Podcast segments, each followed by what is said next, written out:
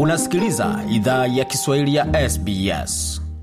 Endelea kuisikia idhaa Kiswahili ya SBS ukiwa na migode migerano. Kwa sasa moja kwa moja katika taarifa zingine ambazo tumeandalia, hususan zile za kutawazwa kwa mfalme wa Uingereza na Jumuiya ya Madola, ambalo ni tukio la kipekee duniani, huwa halishuhudiwi mara nyingi katika maisha ya binadamu, na kwa hiyo basi ni tukio ambalo lilikuwa ni la kipekee kabisa, ambapo watu kote duniani wameshuhudia kutawazwa kwa mfalme Charles watatu. Waustralia wengi walitazama sherehe hiyo wakiwa humu nchini na Uingereza, wakati wa wawakilishi wao wakichukua nafasi zao katika ukumbi wa sherehe hiyo. Sherehe hiyo imezua mchanganyiko wa maoni, baadhi wakiamini muda umewadia kwa Australia kuwa jamhuri. Zifuatazo ni sauti za watu wenye maoni mseto kuhusu mfalme mpya. Wa kwanza anasema kwamba There won't be a republic, Amesema kwa kweli hakutakuwa jamhuri. Sote tunapenda familia ya kifalme, watu hawapendi kubali, ila sote tunawapenda. Mwingine alisema kwamba malkia alifanya kazi nzuri, ila mimi si shabiki wa Charles. Muda mwingine hapo alisema kimsingi, Waaustralia wengi walishuhudia sehemu ndogo ya sherehe hiyo kutoka runinga zao, wakati mfalme Charles watatu alikuwa akitawazwa ndani ya Westminster Abbey. Hata hivyo, baadhi ya Waustralia walisafiri kuwa miongoni mwa umati wa watu waliokabiliana na mvua na kusubiri kwa masaa kadhaa kutazama gari la dhahabu lililovutwa na farasi ambalo mfalme na malkia mpya walikuwa wakitumia kusafiri. Haya hapa baadhi ya maoni yao. Yeah, yeah, the vibe is really good here. Um, lots of energy in the crowd. Anasema ndio, ndio, hali ni nzuri hapa, kuna nishati nyingi na ndio wakati maalum katika historia. Nadhani umekuwa ukisubiri kwa muda gani? Aliulizwa. 6.30 in the morning. Anasema nimekuwa hapa tangu saa kumi na mbili unusu za asubuhi. Niliamka saa tisa arobaini na tano za asubuhi kuja hapa kutoka Cambridge, ila sijuti kabisa, alisema. Sherehe hiyo ya kutawazwa ilikuwa sherehe kubwa zaidi Uingereza katika muda wa miongo saba, na zaidi ya viongozi mia moja wa dunia pamoja na makumi ya maelfu ya watazamaji walijumuika katika mitaa ya London kwa sherehe hiyo. Ila si mashabiki wa ufalme tu ndio waliojumuika kwa hafla hiyo. Mamia waandamanaji waliokuwa wamevaa nguo za rangi ya njano walijumuika pia katika barabara ya kati ya London ambako walitofautiana kwa mwonekano na waliokuwa wamevaa rangi nyeupe, bluu na nyekundu, wakishika mabango yaliyoandikwa si mfalme wangu. Hata hivyo, polisi waliomkamata kiongozi wa kundi linalopinga ufalme kwa jina la Republic pamoja na watu wengine 51 wakisema wajibu wao wa kuzuia vurugu ni muhimu zaidi kuliko haki ya kuandamana. Hata hivyo, mwandamanaji Harris Stratton alikuwa na maoni tofauti na yale ya jeshi la polisi. A bunch of our organisers arrived this morning with placards. Uh, it's a completely peaceful demonstration. Uh, the police, without telling us Anasema kundi la waandamanaji waliwasi, na waandalizi waliwasili asubuhi na mabango. Ni maandamano ya amani kabisa. Polisi bila kutueleza sababu waliwachukua bila kutuambia walikowapeleka. Wamewakamata viongozi wetu wote na wamechukua mabango yetu yote. Ni kama kitu kutoka kwa nchi yenye inaongozwa na polisi, kwa sababu hatujui kwa nini watu wamekamatwa. Bado hatujui ambako watu wamepelekwa. Uingereza inastahili kuwa nchi ya demokrasia. Charles haiongozi hivyo, alishtumu. Hisia huku nyumbani zilikuwa zimegawanyika pia vivyo hivyo. Baadhi ya wa Waustralia walinaswa na tukio hilo la kihistoria. Kijiji cha Quilpie jimboni Queensland kiliandaa sherehe kubwa ambayo diwani Lynn Burns amesema kwamba ilimwenzi mfalme mpya. Huyu hapa na maelezo zaidi. I think it's the fact that Quilpie just likes to be part of a party, and this is a global party. Anasema nadhani sababu Quilpie inapenda kuwa sehemu ya sherehe, na hii ni sherehe kimataifa. Kila mtu duniani anasherehekea kutawazwa kwa mfalme, na tuna kila haki kwa sababu ni mfalme wetu. Nadhani ni wakati mzuri kwa jamii yetu kuja pamoja, na natumai Charles atasikia kuwa tulifanya hili kwa ajili yake. Hata hivyo, baadhi ya watu wamesema kwamba muda umewadia kwa Australia kuwa jamhuri. Watu kutoka jamii za kwanza kumi na mbili ambazo zilikuwa koloni za zamani za Uingereza wametia saini barua inayoomba mfalme mpya akiri madhara yanayoendelea ya ukoloni. Taylor Gray ni mwanamke kutoka jamii ya Werajuri. Yeye pia ni mwanasheria, alikuwa miongoni mwa waliotia saini barua hiyo. Huyu hapa na maelezo zaidi. We currently have at least 32,000 sacred items currently held across 43 UK institutions. Anasema kwa sasa tuna angalau vitu muhimu 32 ambavyo vimeshikiliwa katika taasisi 42 za Uingereza.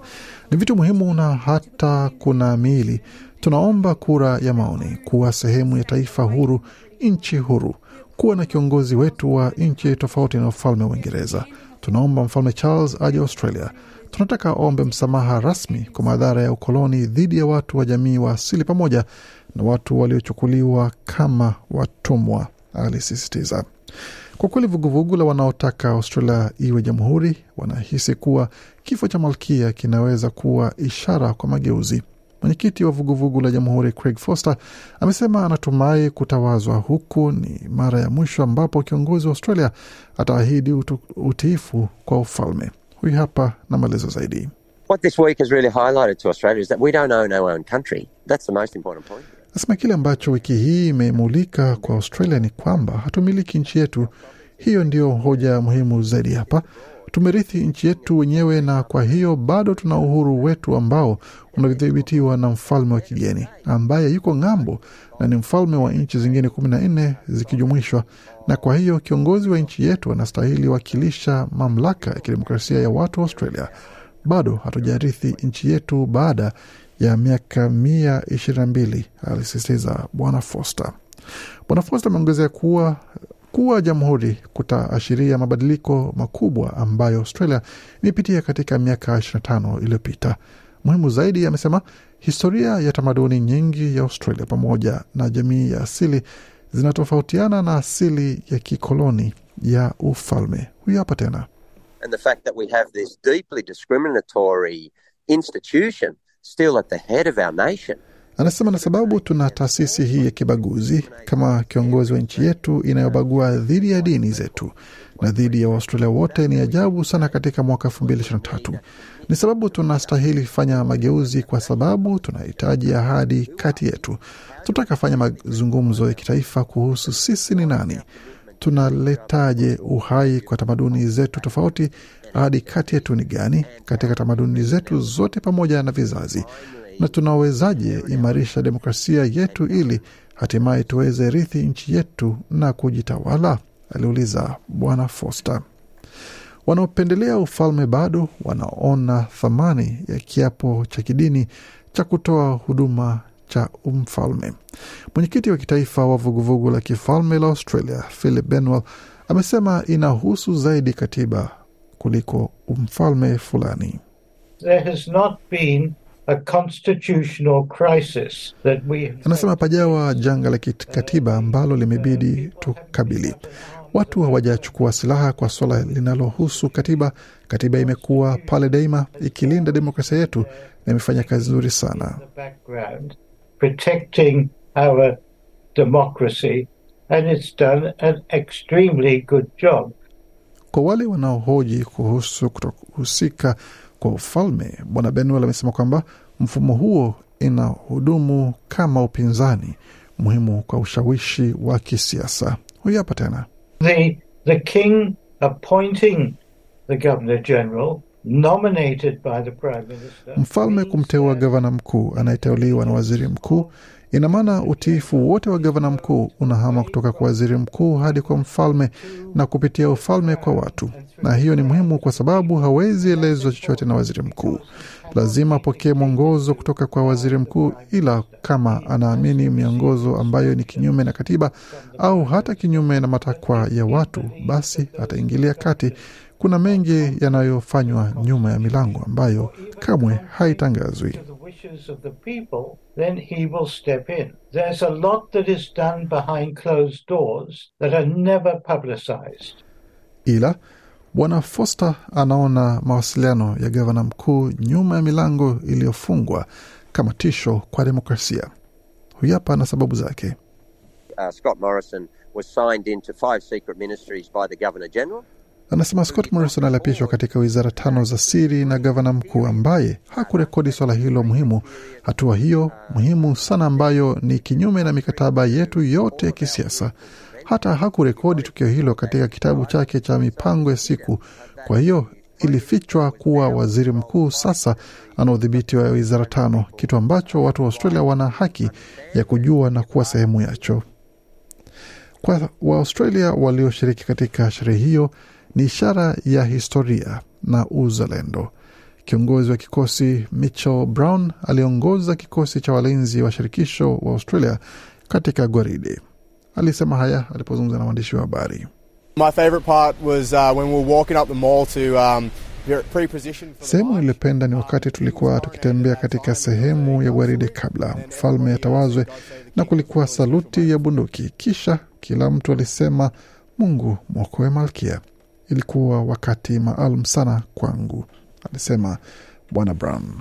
Waaustralia wengine hawakuwa wala hawakujali sana tukio hilo. Baadhi waliamua kutazama kandanda badala ya sherehe hiyo. Haya hapa baadhi ya maoni yao.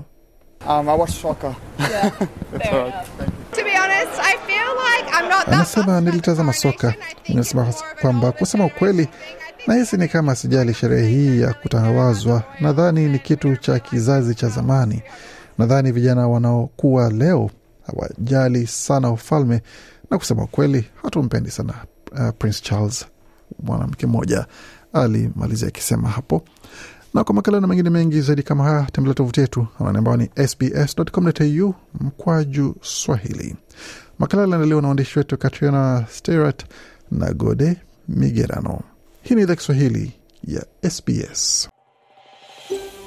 Je, unataka kusikiliza taarifa zingine kama hizi? Sikiliza zilizorekodiwa kwenye Apple, Google, Spotify au popote pale unapozipata.